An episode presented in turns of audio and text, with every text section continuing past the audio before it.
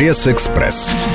Здравствуйте. Пора проверить проверки. Так озаглавлена статья уполномоченного по защите прав предпринимателей при президенте Бориса Титова в деловой газете «Ведомости». После налогообложения проверки наиболее чувствительная для бизнеса сфера госрегулирования. В 2013 году было проведено 2 миллиона 700 тысяч проверок бизнеса, 48% из них внеплановые.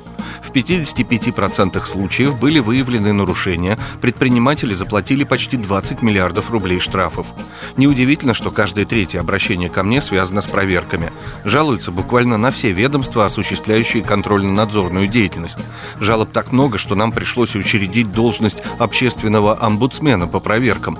В моем докладе президенту избыточный контрольно-надзорный аппарат вошел в число пяти основных проблем бизнеса в стране. Количество проверок необоснованно велико, есть невыполнимые или взаимоисключающие требования, устаревшие нормы и их произвольная трактовка. Опросив 2000 предпринимателей, мы поняли, контрольно-надзорная деятельность настолько запутана, что 94% из них не в курсе предъявляемых к ним требований, признает автор статьи в «Ведомостях». «Не стой, не жди, не тормози. Оформить аварию без ГАИ помогут записи с уличных видеокамер», объявляет в заголовке на первой полосе «Российская газета». Любопытный и максимально полезный для автолюбителей эксперимент затеяли столичные чиновники. Данные с муниципальных видеокамер на дорогах станут передавать страховым компаниям. С помощью видеозаписей предполагается значительно упростить и популяризировать оформление ДТП по Европротоколу. Речь идет о мелких авариях, где нет пострадавших, ущерб невелик и можно разъехаться, не вызывая ГАИ.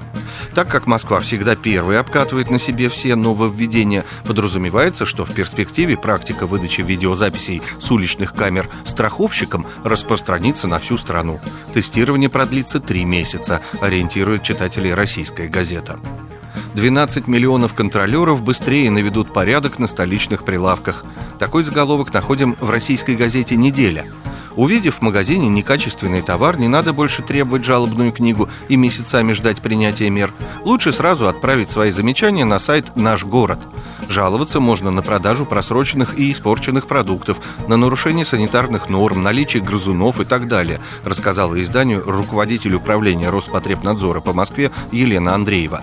Заметив нарушение, следует обратиться к персоналу или директору магазина. Не возымело действия? Выясните точное название и адрес предприятия, сфотографируйте нарушение. Оставить жалобу на портале сейчас очень просто.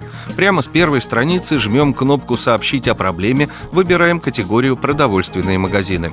Обязательно отмечайте, что обращение к администрации магазина результатов не дало.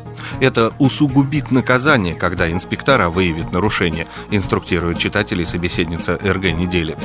Со свежей прессой вас знакомил Андрей Егоршев. Пресс-экспресс.